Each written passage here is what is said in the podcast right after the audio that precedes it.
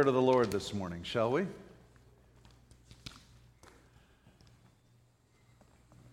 We just finished up a series in these past number of weeks, and so I felt the Lord impelling, compelling me to speak on, uh, believe it or not, of all things, finance and stewardship. So that's what I'm speaking on this morning.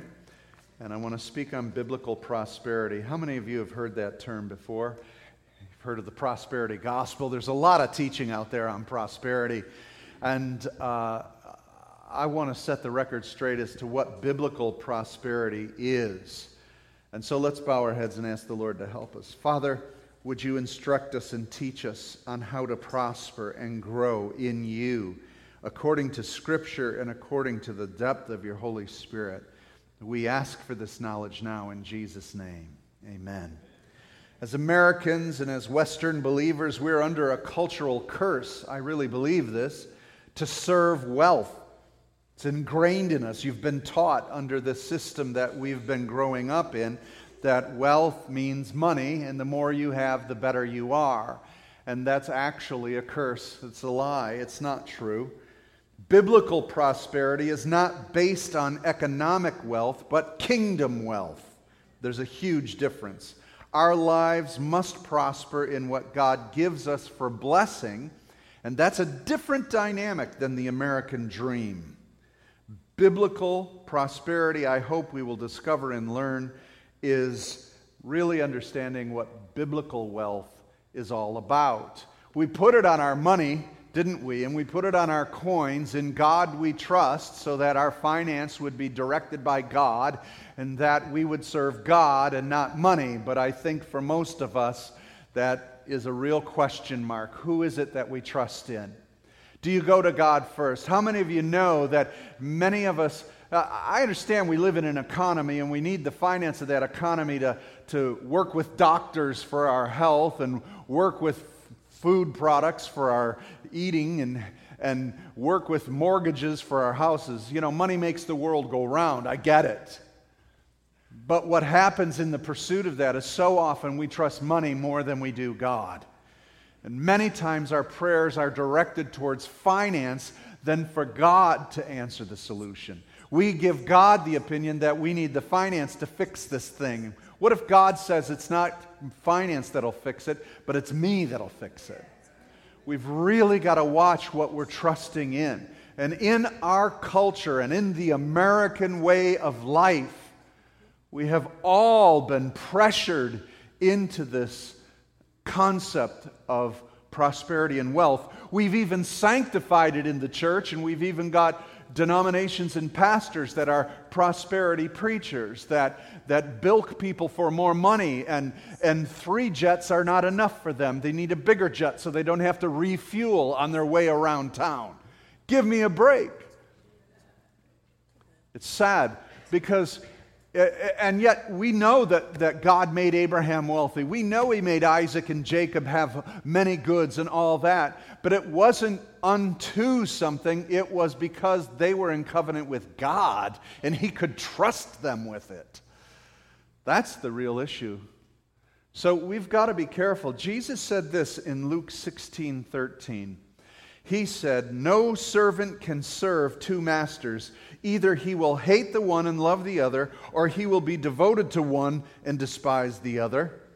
You can't serve God and money. We can't serve them. Money cannot be our master. Money must serve the kingdom. There's an order here. Money is simply a tool. For people, it's a magnifier. Many times, money is just a magnifying glass that will magnify your character. And so there are a lot of people. Listen, if the concept was that the, the, the closer to God you are, the more wealthy you'll be and the more prosperous, well, then, you know, the mafia is, is, is sanctified or something. I, I, doesn't make sense, you know. And, and we, we give money to get money in, in our American churches. You know, if, if you sow, you'll reap this, you'll get a hundredfold, and we translate everything into money then how many of you know that God's riches are more valuable than money? And so, God's response to our sowing into the kingdom is to bless us with things that are greater than money. But again, in this system, we've got, gotten caught in the concept that money is the greater value, and it is not. So, what I want to share with you is what true biblical prosperity is. If you will, turn with me to 3 John chapter 1 verse 2. That's the epistles in the back of uh, the, your Bible from John. Short little letters right before the book of Revelation. And it would be 3 John, tiny, tiny little letter in the second verse. And he says this Beloved, I pray that all may go well with you I can still hear pages turning. I'll wait a minute. This is a blessing that John is saying over the believers. He says, I pray that all goes well with you. I wish you all things well. Then he says that you may be in good health as it goes with your soul. Now, that's the ESV. Uh, many other translations use the word prosper, and I'm going to use that. Beloved, I wish above all things that you may prosper and be in health, even as your soul prospers. And so we need to understand what is true prosperity because it is a blessing to be prosperous. In fact, God is the God of the living, God is a living God, and everything He creates, He wants to, it to grow and to flourish. That's what life does. And so prosperity is life growing and flourishing, right?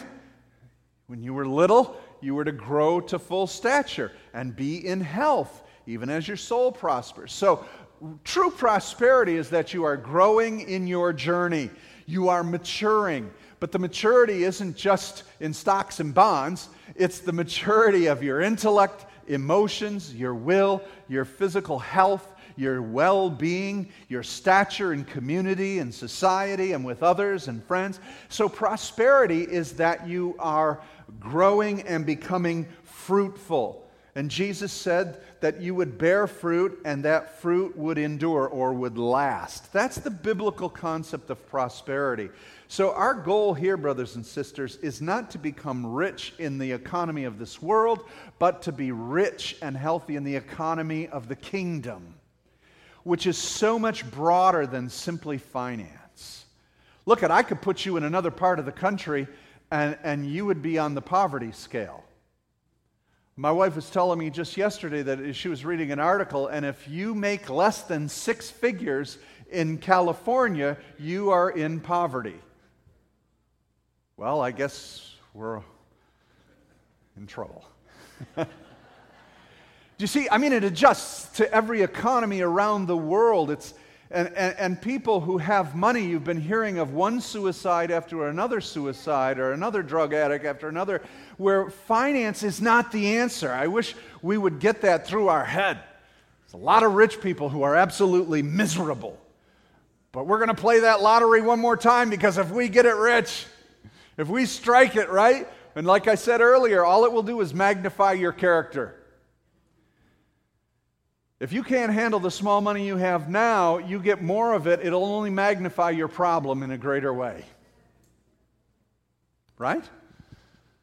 And so I want you to see the, the fivefold dynamic of what it means to prosper. It means to have a good journey and to grow in wellness. And so there's a fivefold dynamic that's uh, kingdom oriented. And, and the first is this that of salvation would be the first dynamic of prospering. If, if you don't have salvation, then uh, you've lost your soul. What, as Jesus said, what gain is it to, to gain the whole world and all the wealth and to lose your soul? I mean, we're only here for a short amount of time. It's, it's just a brief period of time, and then we enter into eternity. All the tables will be turned. Everything you're doing now for the kingdom of God is storing up treasures in heaven. And these are the things we do for each other and unto the glory of God. And that is what prospers us. And so salvation is key, and that is righteousness. Now, I'll explain each of these as we go along. Peace in your life, order, shalom. That is absolutely necessary. Health and well being. If you don't have your health, you're going to be spending all your money on that. Relationships. This is the richness that Jesus spoke about. He said the world even understands how to use finance for the purpose of relationship. And then, last of all, income. We all need it. So let's consider each one of these. And what they are is a kingdom dynamic of biblical prosperity, where the first is salvation, which speaks of righteousness. Righteousness is right relationship or right standing with God. This is the essential foundation of prosperity. If you don't have this, you don't know the meaning of life, you don't know the fullness of life, and money can't buy you love. And all money can do is get, you can pay money for the, the high and the drugs that you want, you can pay money for the sex, you can pay money for people and friends, but we know what happened to the prodigal when he tried all that, don't we? He had to get back home to a right relationship with Father and so this is the first thing. So, so as some of you are struggling with the concept of poverty and uh, spirit of poverty, and, and, and you're struggling with the sense of, am I wealthy? Do I have enough? Uh, let's start with this Are you saved? Is there anybody saved here this morning? Uh, does anybody know the Lord Jesus Christ and has a right relationship with Him? Okay, good. Now we've got a biblical foundation to prosper, don't we? I love the verse, I use it all the time that uh, no matter how many promises God has made, they are yes in Christ Jesus to the amen of the church. I mean, we've got every promise of God. You can't get any better than that. Right? According to his riches in glory. And his riches far exceed the economic wealth of our particular culture. He's got so much to give you love, joy, peace, gentleness, meekness, faithfulness, goodness, self control. Man, I would rather have that than 10 bucks in my pocket. Okay, a thousand bucks, $10,000 in my pocket. How valued is your relationship with the Lord, and how quickly we forget about that. Yeah, I'm saved, but I could use the $10,000 too. Every now and then we, we daydream, okay, what would you do with 10,000? We, we talk about what we do. Well, we'd pay off this bill and that bill, and then we'd pay this and that. But you know what? Whether we have it or we don't have it, what we do have is the security of heaven and an eternal life. Second point is biblical prosperity is peace. The concept of shalom. The Hebrew concept of shalom is a life that is in order. And the life that's in order is that God is in the center of our life, and everything in our life revolves around honoring Him. And I now have peace. Romans 5 1 says, Since we've been justified, we now have peace with the Father. Father God is at peace with me. He legally declared me justified. All sins cleansed. We have a peace relationship. And so now He treats me as His favored son. And I may ask of the Lord what I need, and He will give me what I need, and He will withhold from me what I do not need, thank God. Though I could keep begging for it like a little kid in a toy store. You don't need that. But I thank God I've got shalom, I've got peace, I've got order in my life. Now, there are bills I need to pay, and there might be bill collectors calling you on the phone, and you might not have, you may be in trouble for your house, but overall, you've got peace with God, and that is more valuable than the wealth you have. I know some folks that don't have a home, they're homeless, but they have peace with God, and they're going to work out that homeless thing as they move along. You, you'd be surprised at what you can make into a home Paul said, I know what it's like. I have found the secret to contentment. I've been rich and I've been based. I, have had plenty and I've been in want. I've been healthy and I've been hurting. But I know that in all things, through Christ, I can do all things. He strengthens me to do it. That's peace. That's shalom, right? Do you have that peace? Money can't buy that peace. So don't think that the extra 10,000 you need would bring you the peace in your marriage. If you can't work out your marriage problems, money's not going to fix it. It's with God. So we need our, our basis in salvation. Secondly, it's peace with God and a regular relationship with Him. Thirdly, it's what? Health and well being. I remember spending uh, time in Russia. I was, I was in St. Petersburg. Uh, it was Leningrad before it got changed back to St. Petersburg. This was back before the wall came down. And I was uh, ministering there with people, and we were in a, a, bombed out church because the communists had taken all the churches and used them for warehouses. But now churches were being restored. And, and I was standing in a gutted out church. Everything was whitewashed, all the icons and everything. And as we're standing there, there was just a little table with a prayer basket. And the believers had no money to refurnish this church, but they would come and meet and pray. And I asked him, I said, What's the number one prayer request in that box?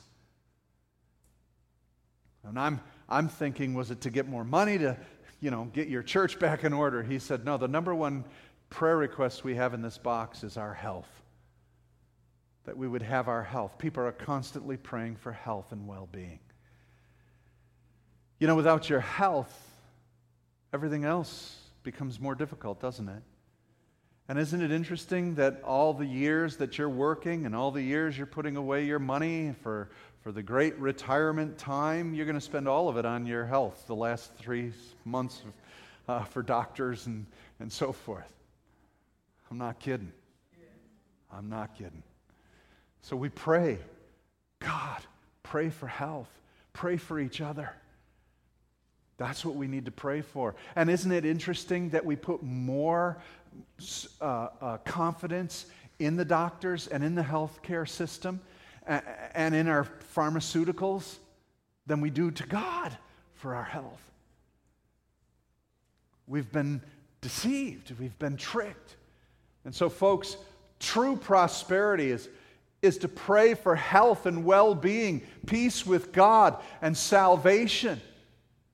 You know, you have these things, and, and whether you're dining at McDonald's or you're dining at Ruth's Chris Steakhouse, you're all right with it.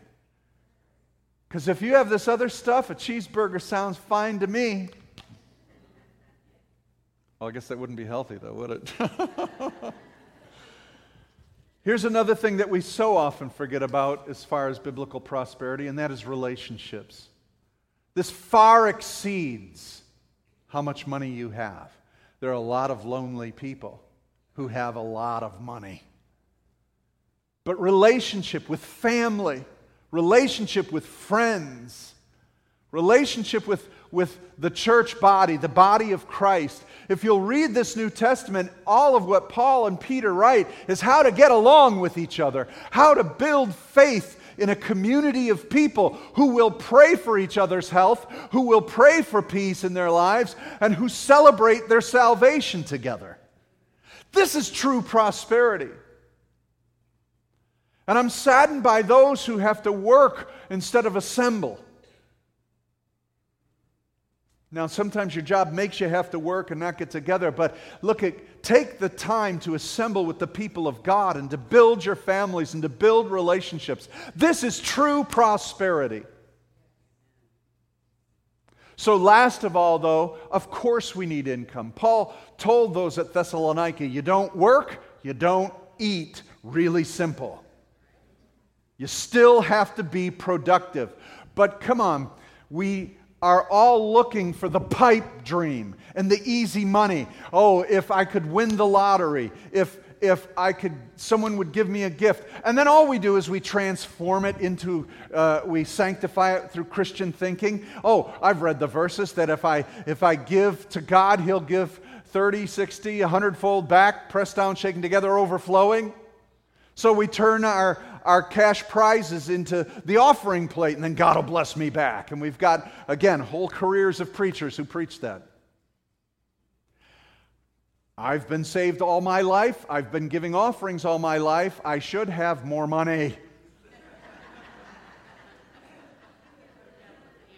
I've been paying into this thing. Where's the cash, Jesus? If it's working, it should be.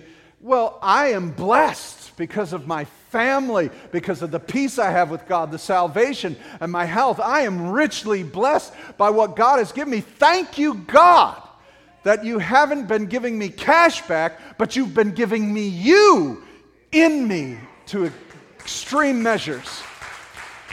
Amen. I thank God He gives me Himself, which is more valuable than the greenback. Amen?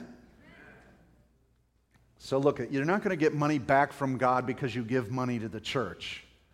Oh, wait, Pastor, yes, you will. Listen, reread that portion of Scripture that says 30, 60, 100 fold, pressed down, shaken together, overflowing. It's not talking about money, it's talking about relationships, friendships. If you will give to relationships, they will come back to you. This makes sense. So, if you're in economic hardship, you may not get cash, but your friends will come around and give you a place to stay. They'll give you some food. They'll help you out. You need a car. He'll lend you. It's relationship. It's building relationship and health and peace with God. This is true biblical prosperity. So I want to encourage you this morning. So maybe some of you don't make a great amount of income, but according to Scripture, you can prosper in God. Now, what typically happens is as these things improve and as these relationships in, uh, increase, you, because of your faithfulness to God in your work and in your labor, you will then increase in income many times because the favor of God is on you and your work ethic is better than most people's out there, and you will then increase. This is why. Because there's a soundness in it. There's a health in it. Now, let me take you through some portions of Scripture that will back this up in biblical prosperity. In fact, you know, Jesus pointed out to his disciples, he, Jesus spoke more about money than he did about anything else. And, and, and in speaking about money, he, he talked about true prosperity and, and he showed them the widow and uh, how she was honored by God because she didn't have much money. And in comparison, her two little mites that she gave into the offering far exceeded the richness of the Pharisaical giving.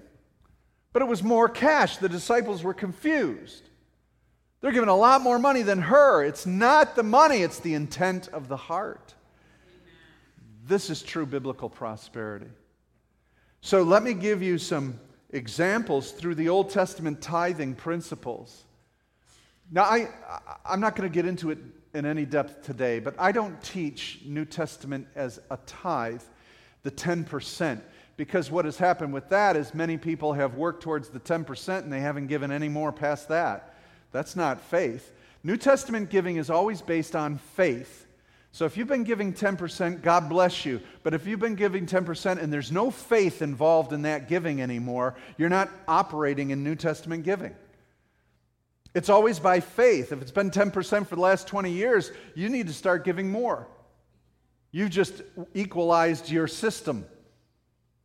Faith is always a challenge. Now, some of you can't give 10%, you're giving 5%, and that's taking all the faith you have to, to still give to God. Then that's faith giving. The, the woman with the widow mite gave 100%. So we don't need to bother with Old Testament uh, uh, uh, percentages. By the way, because we don't live in Israel, we're not tithing on the land agriculturally or with livestock, right? And we're not supplying the temple. This was a system for Israel, but it's a simple system. 10 represents the whole, and so give unto God. But let's take a look at that system and understand what was built within it. First of all, this is going to help you prosper. How do we prosper? Number one, the basis behind the first fruits giving. They were to give, Israel was an agricultural society. They had crops and livestock. That's how they financed life. Okay?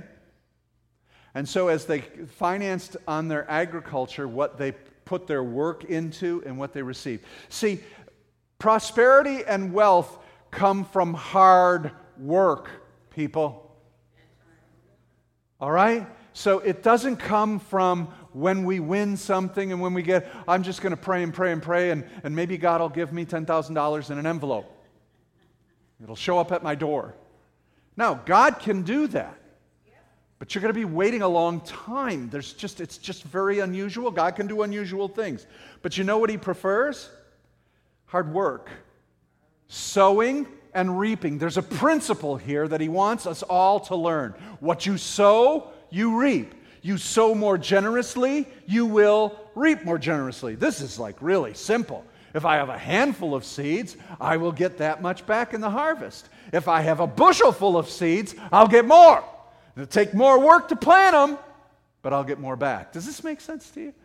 All right, so let's live under that principle. But always there was the first fruits offering that they would gather together the first fruits and give it unto God. The firstborn of the livestock belonged to God. Why? What's the principle here? Sanctifying your work and your income to God.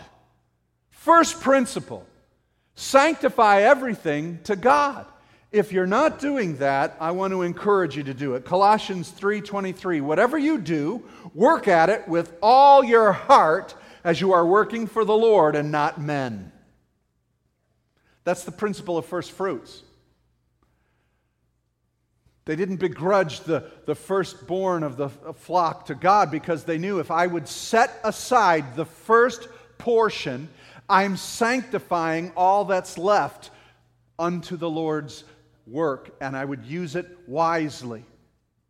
So, what I encourage all of you to do as you're pursuing prospering and growing in relationship, in health, in peace, in salvation, and in finance, I would encourage you to set aside everything in your life and give the first fruits to God. The first thing you do in the morning in your time and stewardship of time is to set your mind on Christ. First thing you do with your finance when you get your check in is you set aside that which you've apportioned in your heart to give unto God, that you've agreed with with God, and you set it aside so that all the rest of it is now sanctified unto the purpose of God for your life and well being. And so the concept of first fruits is to sanctify your work and your effort.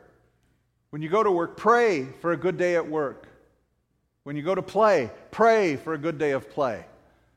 Sanctify everything unto the Lord, and you will prosper. The second is the storehouse principle. We talk about tithing, in, and uh, people kind of harp on the 10% tithing, but what many people don't realize is that Israel gave 23 and a third percent of their finance every year. There was a 10% tithe for the festival taxes. You know, remember the men were to come to Jerusalem three times a year, and so they would give 10% of their income to support that effort. There was a 10% Levitical tax that went to the Levites. The Levites didn't have land and property, so everybody else tithed from their agriculture, their crops, and livestock and gave 10% to the Levites. That's 20%. Then there was a 10% tithe to the poor, widows, and orphans, and that was given every three years, so that's 3.5% per year. So 23 uh, uh, and a half percent was actually the tithe under Israel's Old Testament. That's called income tax uh, for the Americans. So that's why I'm not going to get into a tithing debate because again, we're to be cheerful givers. And we're to give as God instructs us, and we're to be ready to give at all times. But Paul does say, set apart a portion in your heart. And now, but to whom? And this is where the temple, the storehouse principle, Malachi 3:10 says, to store up your treasure in your storehouse. In other words, where are you getting fed? So you give your finance to your local congregation or your local church as unto God so that it can continue to minister and feed and help the people and spread the gospel. It's that simple. So you take your, your, your um, first fruits and you set it aside and you bring it into the storehouse of your congregation. Acts 2:45 it says that they began selling their property and their possessions and were sharing them all with one another as anyone had need. That's the New Testament concept. I'm not going to talk to you about Ananias and Sapphira, but God takes giving seriously. 2 Corinthians 9 7. Each one must do just as he's purposed in his heart, not grudgingly or under compulsion, but to give cheerfully as God loves a cheerful giver. God understands the principle of income and finance. So if someone's lacking in here, they can come to the storehouse and say, I fill out a benevolence form and say, I'm in a, a tough situation. And because everybody has faithfully given, we're able to help those people who are in need and we help the body of Christ. And we've been able to buy a gazebo for our prayer ministry, so now that we can keep that up instead of a rickety old tent, we've gone through three of them this year that blew away. And again, so we brought into the storehouse, we're able to now put up a gazebo, and now we're praying every day for the community. And so this makes sense. But in all of this effort, we're working together relationships, health, peace, and economy. Last of all, there was the poor tithe, charitable giving, the benevolence that was every three years giving 10%. In Acts 20 35, in all things I have shown you that by working hard in this way we must help the weak. And remember the words of the Lord Jesus Christ, how he himself said, It's more blessed to give than to receive. Acts 20 35 um, is, again, reiterating that it's better to give than receive. And so, what we have to train ourselves in, brothers and sisters, is how to be benevolent. Because if we're just holding on to everything we have and keeping everything to ourselves, we're becoming stingy. Just, well, we can barely scrape by with our bills. I understand that. But if you would begin to build into your economy, no matter how minimal your economy is, if you would begin to build in a buck to help someone else, 50 cents to help the guy on the street, whatever, it will begin to prosper your heart in benevolence and in care. When you begin to set the things of God first in your finance, it sets the rest of your house in order. When you begin to become more charitable, it sets everything else in order. Instead of buying two Whoppers, get your one Whopper and then give the money away for someone else. I guess I'm speaking fast food today, and that's not very healthy, is it?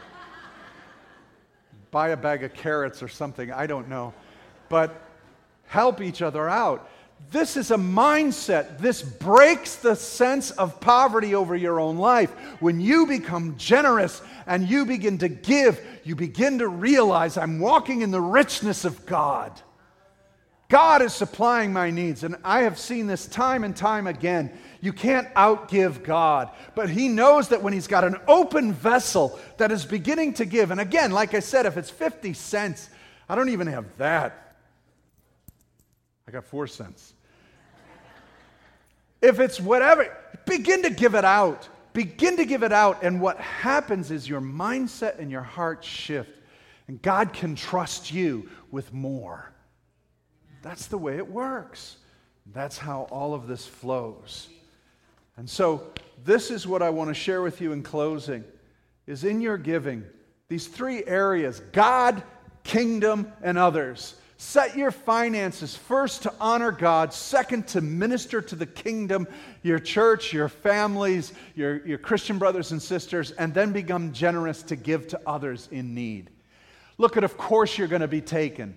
Of course, there are swindlers out there, but you're not doing it to whether you're going to uh, get it back or see what good it does. You're just doing it to honor God and to have a benevolent heart because there's no one more benevolent than Jesus Christ. And if you begin to act in his benevolence, you will know him better. This is biblical prosperity. So, what I'm asking you to do, you will prosper if you'll grow in those five areas your salvation and relationship of rightness with the Father. Stop sinning, walk in righteousness, and you'll prosper in the things of God. The peace of God will take over your life when you uh, uh, be anxious for nothing, but in all things pray, and peace will be established. This is prospering your life. And then you also have relationships of family. You also have health. Take care of yourselves. Be a steward of your health and well being, and also then your income. So, how do we do this and prosper? You become a novice. You start. Start somewhere. Are you giving faithfully your first fruits to the church? Are you doing that? Are you giving a portion that you've agreed with God to be faithful to give? Start at 3%, start at 5%, give 10% of your income. It's going to have to adjust everything else then in your spending to make it happen, which is excellent. So now you're getting your economy right to run your home because you're giving first to God. All right? So if it's been 10%, then give 15, give 20%. Give what you agreed to God to give. Become the novice. Begin to give money to people who are in need. After that, then become a faithful giver. Become someone who's faithfully working your economy and your prosperity.